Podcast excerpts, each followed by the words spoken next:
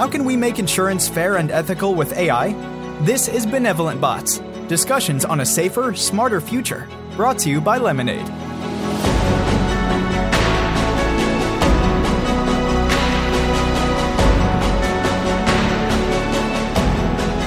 Hey everyone, welcome to Benevolent Bots, brought to you by Lemonade.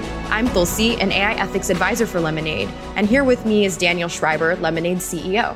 We're exploring the intricate world of AI and insurance, and today's episode is all about privacy and how to innovate with privacy at the forefront. Joining us to discuss all things privacy is the Global Chief Privacy Officer at Wipro. Wow, I used the word privacy a lot there. Visiting policy fellow at the Oxford Internet Institute, the co-founder of the Women Leading in AI Network, and the author of the book, An Artificial Revolution on Power, Politics, and AI, Ivana Bartoletti.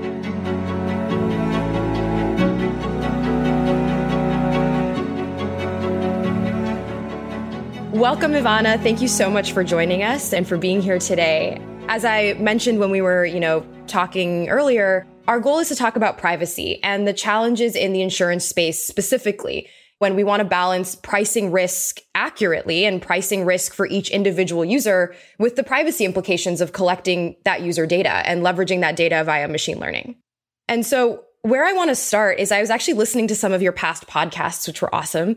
And in one of them, I heard you say something that I really love that being a company that does the right thing by a user in terms of their data is actually a competitive edge. And you know, you said something around the lines of like users want to work with companies or leverage companies that they believe uphold a core set of values around their data. What does it mean to you to do the right thing with the user data? How do you think about that? And, and what does that mean, especially in the context of AI?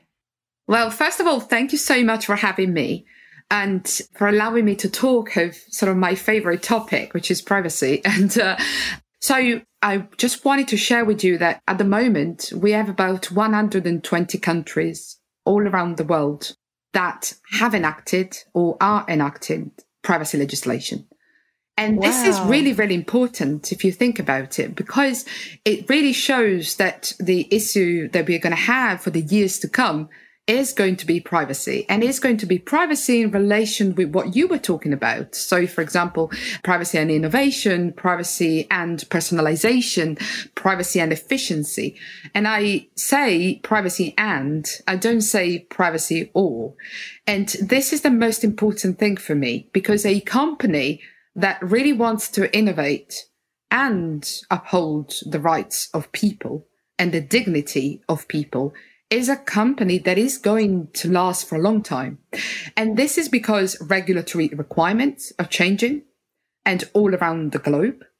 If you think about from China to states in the US to Brazil to India, of course, the general data protection regulation, but everywhere around the world, privacy very much at the top of the agenda. And then at the same time, innovation is very much at the top of the agenda. And that is because citizens, consumers, we want good products. We really like having the products that allow us to make our life easier, that allows us to really have something, a product which is tailored to our needs and who we are. We want these two things to go together. And a company that, in my view, avoids the language of trade off is a company that does things right. And too often, I hear this sort of language of trade off. You know, we have to choose between privacy and innovation. We've seen it during the pandemic. You know, we have to choose between privacy and the ability to trace individuals and so to monitor the pandemic. We have to choose between privacy and security. So, you know, we have to choose between them because we can't uphold our security as states and countries unless we minimize privacy for individuals. It doesn't have to be like that. We can do both. And we can do both because we really need to think about as companies, you know, how do we serve our customers in a way that uphold their dignity as human beings? And of course, you know, there are different cultures, you know, there are different thresholds of what people feel comfortable with. But there are also values that hold us together. Values around fairness in the way the data is treated, values about transparency, control to an extent over one's data. So just eliminated that concept of trade off and just saying, actually, we're doing both. You know, we are innovating and we're safeguarding privacy. To me, that avoiding the trade off and talking about how we do both together is what I mean when I say companies do the right thing.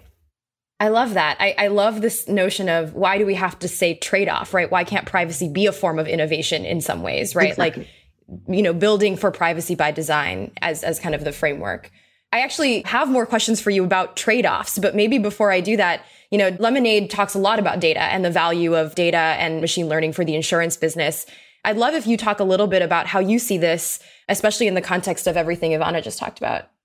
Yeah, absolutely. And I'm actually really keen to learn from Ivana because that's a, very powerful vision you've laid out where you don't see these as trade offs, but things that live hand in hand. And I'd love to understand that in a deeper way. And maybe I'll pose a couple of questions to you so, so you can help me think that through.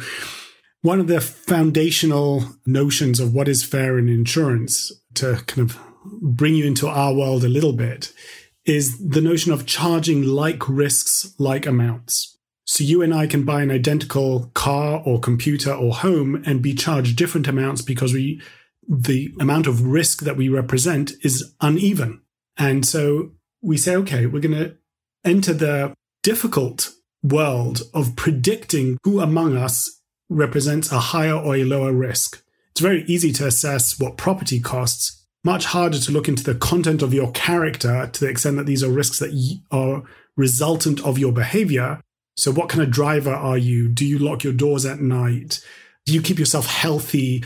All these kinds of questions can impact what your rates should be for health insurance or for property insurance or for other forms of insurance. So, the fairness thing here, beyond it being, first of all, charging like risks, like amounts is a solid business notion. Because if I group too many humans together, what I'm really doing is I'm inviting something known as adverse selection. Because within that group that is non monolithic, there'll be people who are subsidizing others. And that really means that those people want to escape and go to another insurer who can credit them for their good behavior and charge them a, a good amount. And then I'm left with an average rate, but a less than average group in terms of the risk, and then I go out of business. But beyond that, there are policy problems with that, right? I'm externalizing, I'm allowing people to externalize the cost of their risky behavior and pass it on to others that encourages risky behavior. It penalizes cautious people. There are a lot of reasons from a fairness perspective and from a policy perspective why you want to get as close to precise as you can. And in broad strokes, more data leads to greater precision the more I know about you, the more I am able to discern whether you are similar or dissimilar to the person standing next to you in terms of the risk that you represent for whatever insurance I'm offering you. And again, there's a mode of of fairness here and of ethics because I avoid using proxies. I don't just judge by gender or by credit score, and I start looking really at the content of your character to borrow the phrase of the famous phrase of, of Martin Luther King. There's a but, but I need to know a lot more about you the more I know about you, the better I can price, the more precisely at least I can price, but the more information I'm consuming and storing and analyzing. So that's really the balances that we need to think through. But I, I want to add one more thing and then put a question mark at the end of it and throw it back at you, which is it's at least easy to conceive of situations where fully disclosing undermines the very thing I'm trying to do.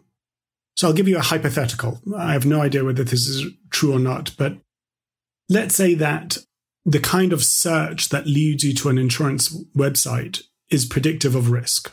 It's not inconceivable that people who do a Google search for cheap insurance and people who do a Google search for good insurance represent different risks, and that is a signal. I don't know if that's true, but work with me on my hypothetical that would help me in terms of discerning risks and it would be yet another signal among many to enable me to give you a fair rate. But if I told you that that's what I'm doing, not so much that I'm gathering that data, but the way I'm using it, it would lose its, I would lose a competitive advantage and the signal would lose its efficacy because suddenly people who knew that that's what I'm doing could game the system. Help me think through how I don't see this as a balancing act between two values. So, Daniel, this is really, really interesting. And there's so many elements to this. First of all, I mean, there is a legal element within this. Obviously, in different jurisdictions, in different what is possible for you to, to collate and what is not. So that's the first element, you know. And in terms of what are the bases that you use from a legal standpoint to say to an individual, look, you know, I need to follow you and in order to gather things from you and then I need to ingest all what I find about you and then you know and, and this is because of the ultimate aim which is to provide you with the best offering possible to you based on your traits. So there is a legal element to this which for example in some sort of in, if you if I think about you know the general data protection regulation would not allow you to do as much in terms of, you know, without the right legal basis, mm, especially if it comes to special categories of data. So something that could reveal things like a particular medical condition or something similar. So there is a legal element within all this. But I just wanted to focus for a second on the concept of fairness, which is a very complex concept and it goes at the intersection between privacy non discrimination legislation. And to an extent, it's not even captured completely by either of those. But privacy is, you know, fairness, it's a very classical concept in privacy law. You know, you say you need to process data in a fair matter, but it has to do with the way you collect the data. So I think that, you know, there are two elements in the response to this. The first one is that as an organization, you have to navigate what your concept of fairness is. What do you think is fair for you?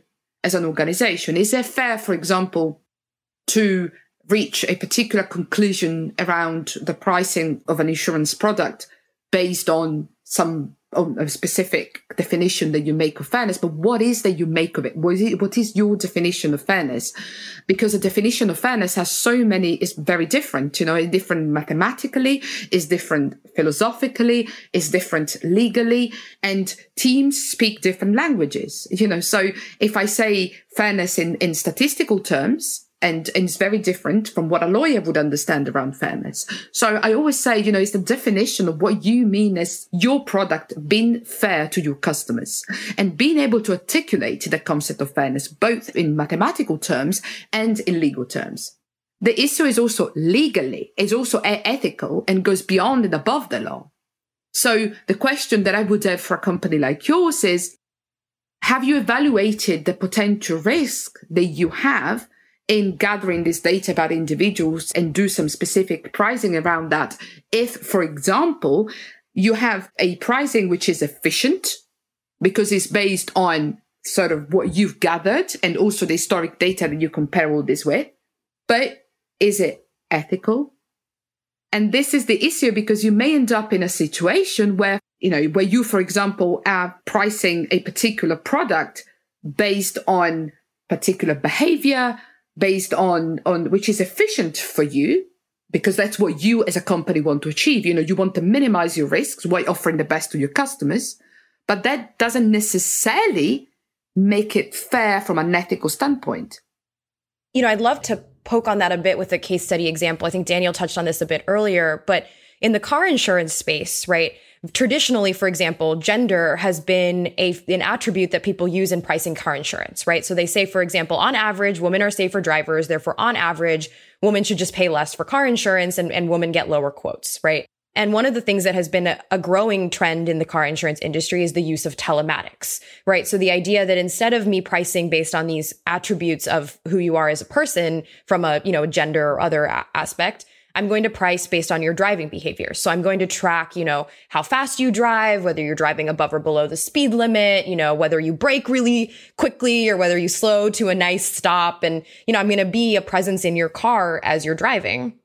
And I think that is it's interesting, Ivana, when you talk about like, what is your definition of fair? Because I think in this context, you could argue, well, okay, this is fairer, right? Because rather than me pricing you based on a notion like your gender when I could be a much less safe driver than my husband, right?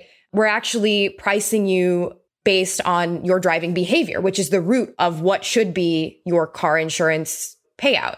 At the same time, to your point about, you know, what is ethical, you are collecting a lot more data about an individual and you're collecting it on a regular basis while they're on the on the move, right? And I'm curious like how do you think about you know, to go back to, to the word trade off at the beginning, how do you think about that trade off? And should it be a trade off? You know, especially if we want privacy and innovation to work hand in hand, how do we think about those two things? Especially when I think this is a definition, hopefully, of a fairer product. Yeah. So I think for the first of all is how you communicate to the customers what is happening, right? So is is how do you say to a customer what is happening, what kind of data you're collecting about them, and also so being completely transparent about the processes and the processing and what you're going to do with this data. And what I mean by that is without sort of the marketing tone. it means to really be able to explain to them what it means, you know, to collect data, which point the data is collected, where is the data going, for how long this data is going to be held. Because you know, there is an element of, of obviously, you know, empowering the consumer and letting the consumer know about what is happening. And the more that we're able to be transparent in a language that it is easy to be to comprehend. So, for example, in a business which really wants to innovate, having very in- interesting new ways to present this information is really important. You know, so for example, using legal design, you know, where you express concepts that can be complicated, but in a in a format and in an in a eclectic to an way so that the consumers, you know, can find it as to, even when they're driving, for example, or, you know, coming up on the phones and, and also saying, okay, we've collected now this information can be deleted. I mean, having all sorts of more interactive way for consumers to understand what is happening to the information and to make an informed choice. I will never use a language that says if you don't allow us to do that, then we won't be able to price this right and we will give you word. You know, it's it's that is the trade-off language that to me doesn't really work because then you are to an extent using the dark pattern methods, you know, they they're sort of nudging people into making a choice rather than saying to them, look, this is who we are, this is what we do, this is how we collect data, and then informing the consumer to make the best choice. So that's one. The other one is the privacy by design element. You know, you need to really understand and companies need to really understand, do we really need that piece of personal information or can we achieve the same outcome by actually engineering privacy in the systems that we use? I mean, in order to understand that consumer X, for example, has a particular pricing, do we really need to get into the information about consumer X? Or once we've got this information, do we really need to keep processing? Or can we, for example, use innovative tech, sort of tech solutions? So, for example, would something like multi-party computation work? Would something like processing data in, in a more distributed way work? Is there a way where, you know, we can, we can identify sort of processing happening in a more localized way? Things like on-device learning is kind of what you're talking about here. Exactly. Exactly. Can we find a sort of more interesting and innovative ways of doing that? I mean, what I'm trying to say is that if we really want to harness all this data, which I understand is important and can actually benefit the consumer, that that benefit for the consumer needs to go alongside a, an increased effort to protect privacy not detrimental to privacy. That is the key thing. So let's experiment with things like, yeah, federated learning or something, you know, that, that, you know, allows us, for example, to decentralize the way that we, we harness this information. And this is really, really important because it means that we can present that to the consumers. We're doing this, but we're doing it in a way that, and this is how it works. So we can even present a graphics to a consumer to explain how it works. This is at a time where there is greater attention. We've seen with Apple once the sort of the, the consumers were given the choice of whether they want to be traced or not, majority choose not to be traced. They made a choice. Yeah. So we have to take this into account as an organization and say, look, you know, I am offering a different way of doing things and I'm experimenting, I'm investing in privacy as much as I invest in personalization on my product offerings. I think it's really interesting also this idea of how do we communicate to users in ways that are more understandable to them? I think one of the things that I often struggle with with privacy too is, you know, I as a consumer am just as guilty of this where I don't I don't actually read, right? I don't I don't read the text that is in front of me. I just I press a button, I say accept, I move on. I, I actually have no idea what the company has just told me in terms of what they are collecting about me or what controls or, or opportunities I even have. I'm curious, have you seen examples where this is done really well, where you feel like as a consumer, you've actually been brought into that data collection process? Because at least for me, I feel like I, I often ignore it until maybe it's too late or until I, I see a flag of, of something or a news article that maybe I should have paid more attention. Yeah. And this is really interesting because I mean, it doesn't happen by chance, you know. These things are designed in, in a way and still they are deceitful by design rather than being private by design. And we're seeing way too many of that still. I mean, and I feel that there's always this constant nudging and you're pushed onto accepting because you want as a user, you want that seamless experience. You don't want to be interrupted every moment. So there's two folds to this. On the one end, you know, there is the uh, sort of regulators are stepping up to make sure that you don't put all the onus onto actually the consumer. because that is the problem. You know, if you all the burden is to the consumer to navigate a very complex world, that is very difficult. This is why regulation to an extent are stepping up. You know, in, in, in the European AI Act, for example, what is considered high risk is, for example, things that the collection of uh, the, the use of algorithms for the determination of something that can have an impact on sort of the fundamental rights of individuals that goes is in that direction. You know, says if something is high risk, it has to undergo a particular process to verify that due diligence has been followed for that very reason, because we can't continue to, to then put the effort onto the burden onto the end users.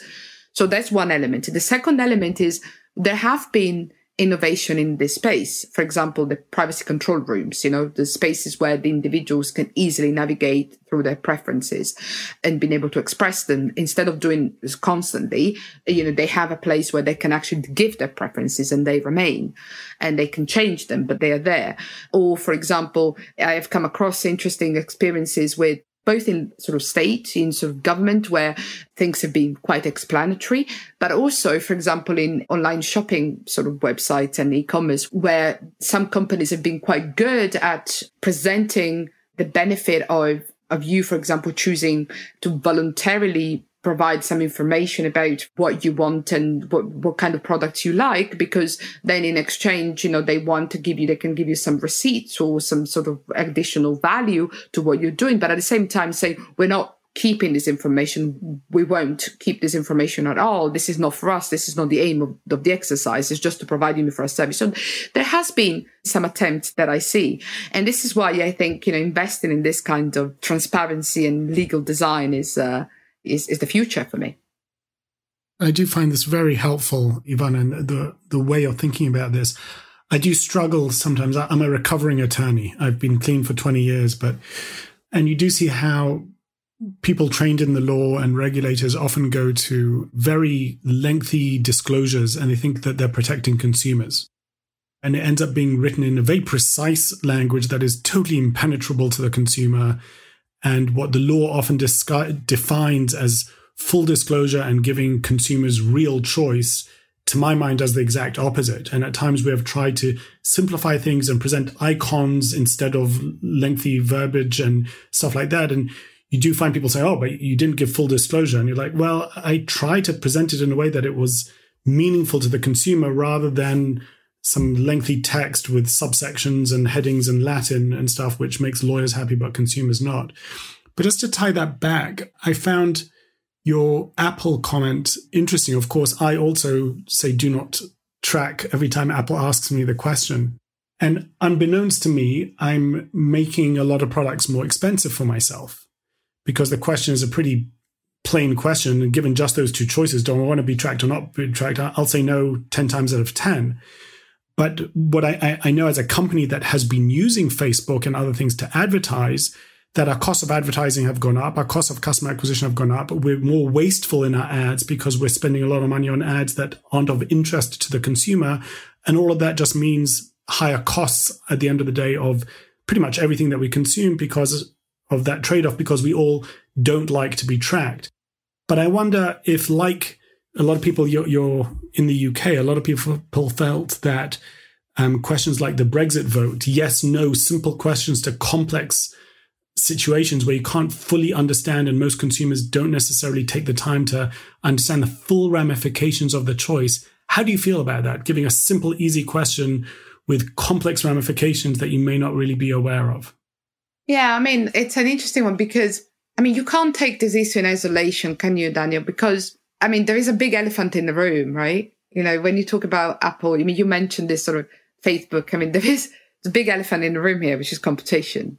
You know, so you know, we we are talking privacy, and we're talking about the fact that individuals uh, they want their choice and and all of that, but we are you know, there is a big elephant in the room, which is the fact that consumers have got little choice because these are the companies that are there. And so it's to an extent, what I'm trying to say is that to an extent, we have we really do not know the extent to which consumer really care about privacy. We don't because we haven't been given the possibility to fully exercise that because we have little alternative to what we're using.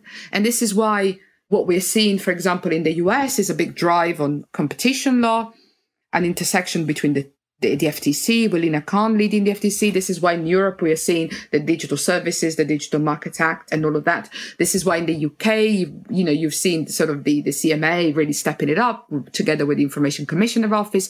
This is why you've seen two disciplines that are different. Yeah, they are different. So privacy is about upholding a human right and competition is about regulating markets and making work. And yet these two companies are seen, these two fields are seen as more intertwined and connected.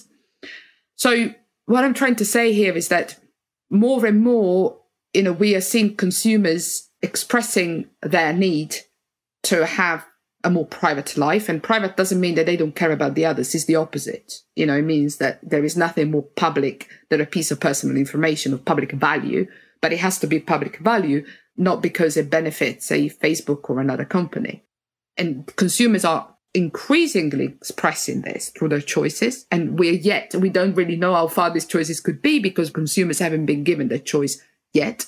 And the other thing is that it's the competition element here. But the other thing that I wanted to say with regards to this is that there is a field which is growing really fast at the moment, which I think is important, which is the field of, for example, very relevant to you, which is the field of how you explain to consumers not just how you're using the data, but how you reach particular outcomes regarding them. You know, so for example, if you price a particular product and you price it at X, how do you explain to your consumer that an algorithm, for example, has been reaching the particular result?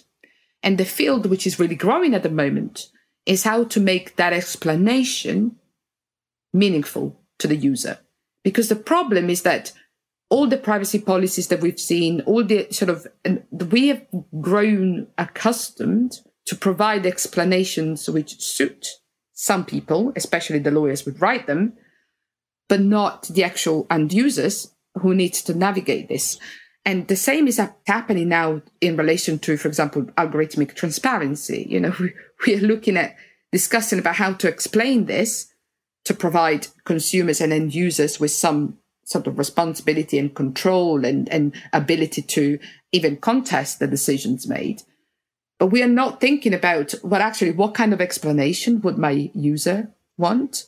I mean, how do I make it meaningful for them? So for me, the key issue is whether it's a yes or a no, whether it's, is, but how do we make this interaction with the consumers meaningful? So that really means something to them.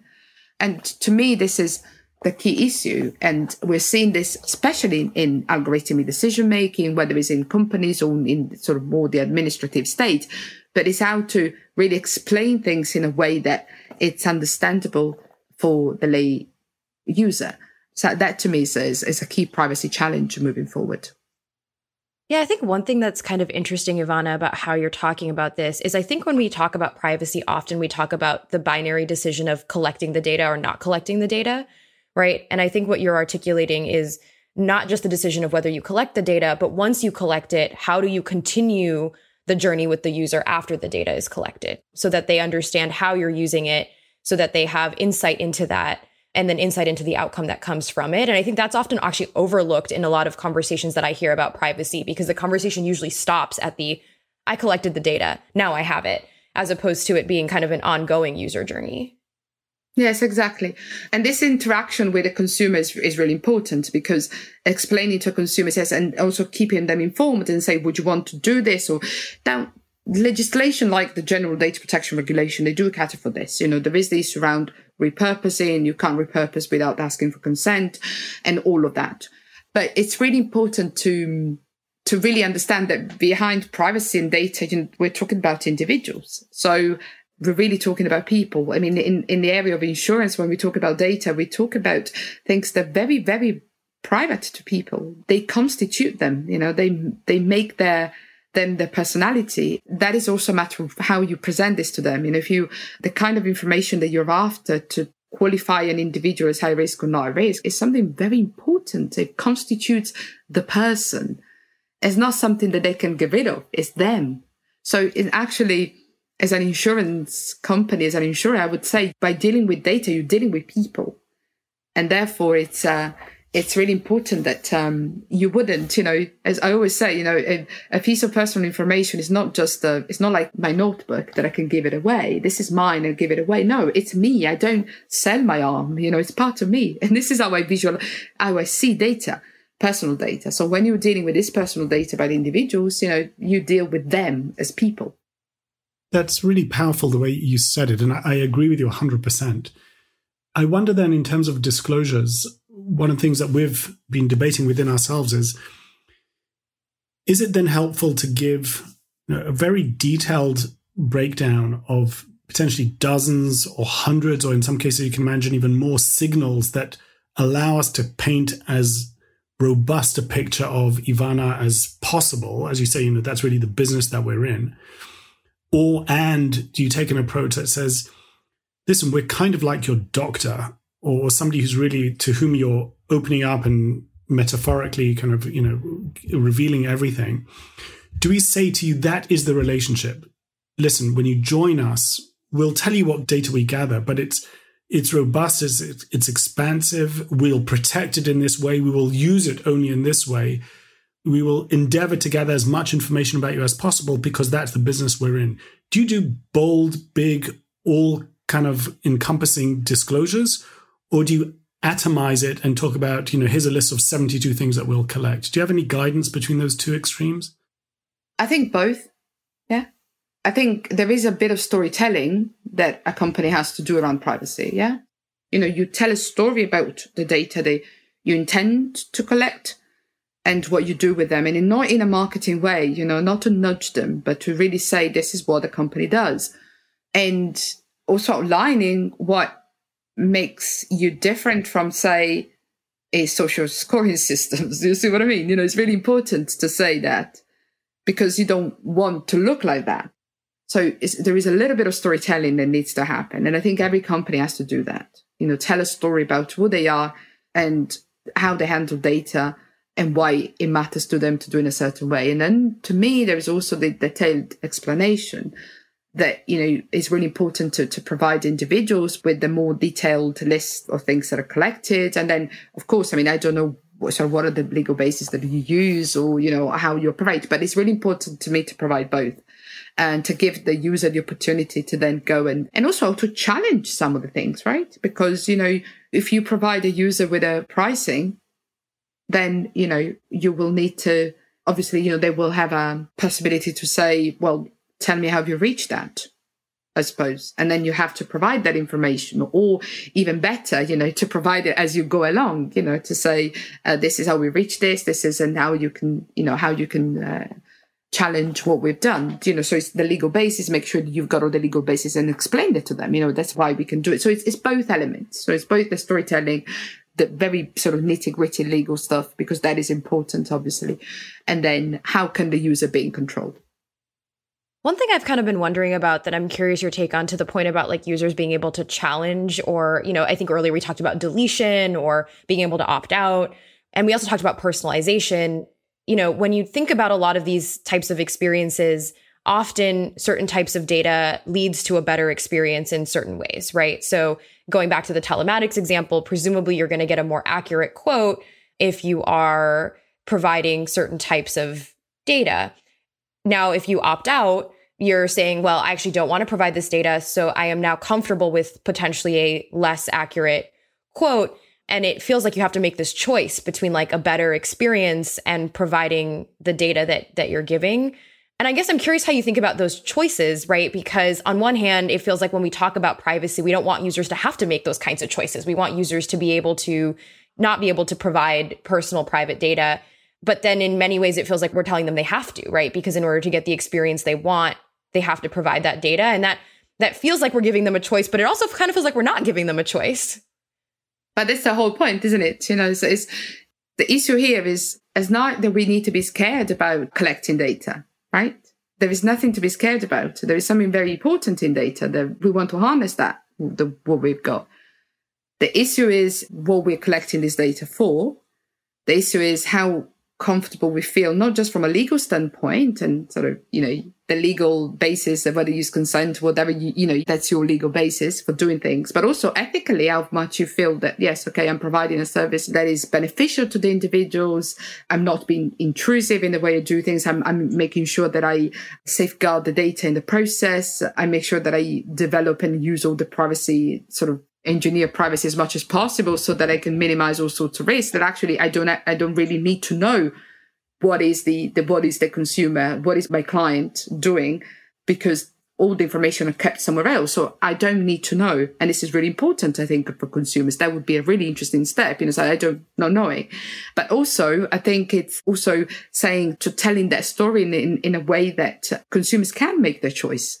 And we have a duty to allow consumers to make that choice and the way that we make their choice is not by nudging them into one. We don't, we can't nudge individuals to say, look, if you don't give us the data, you're going to get a crap service. But if you give us, give us all your data, you're going to get a fantastic service. That's not the point.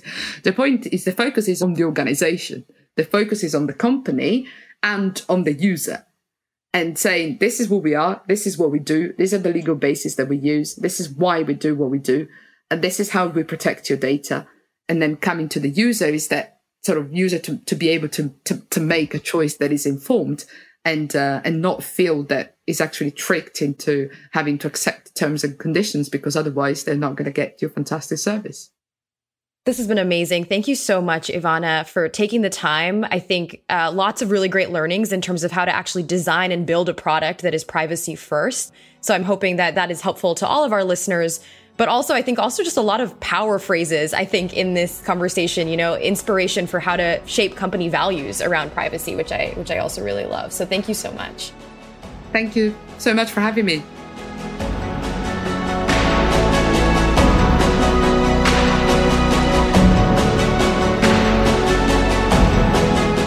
Thank you so much to Ivana for taking the time to chat with us today about the nuances of privacy in new data driven spaces.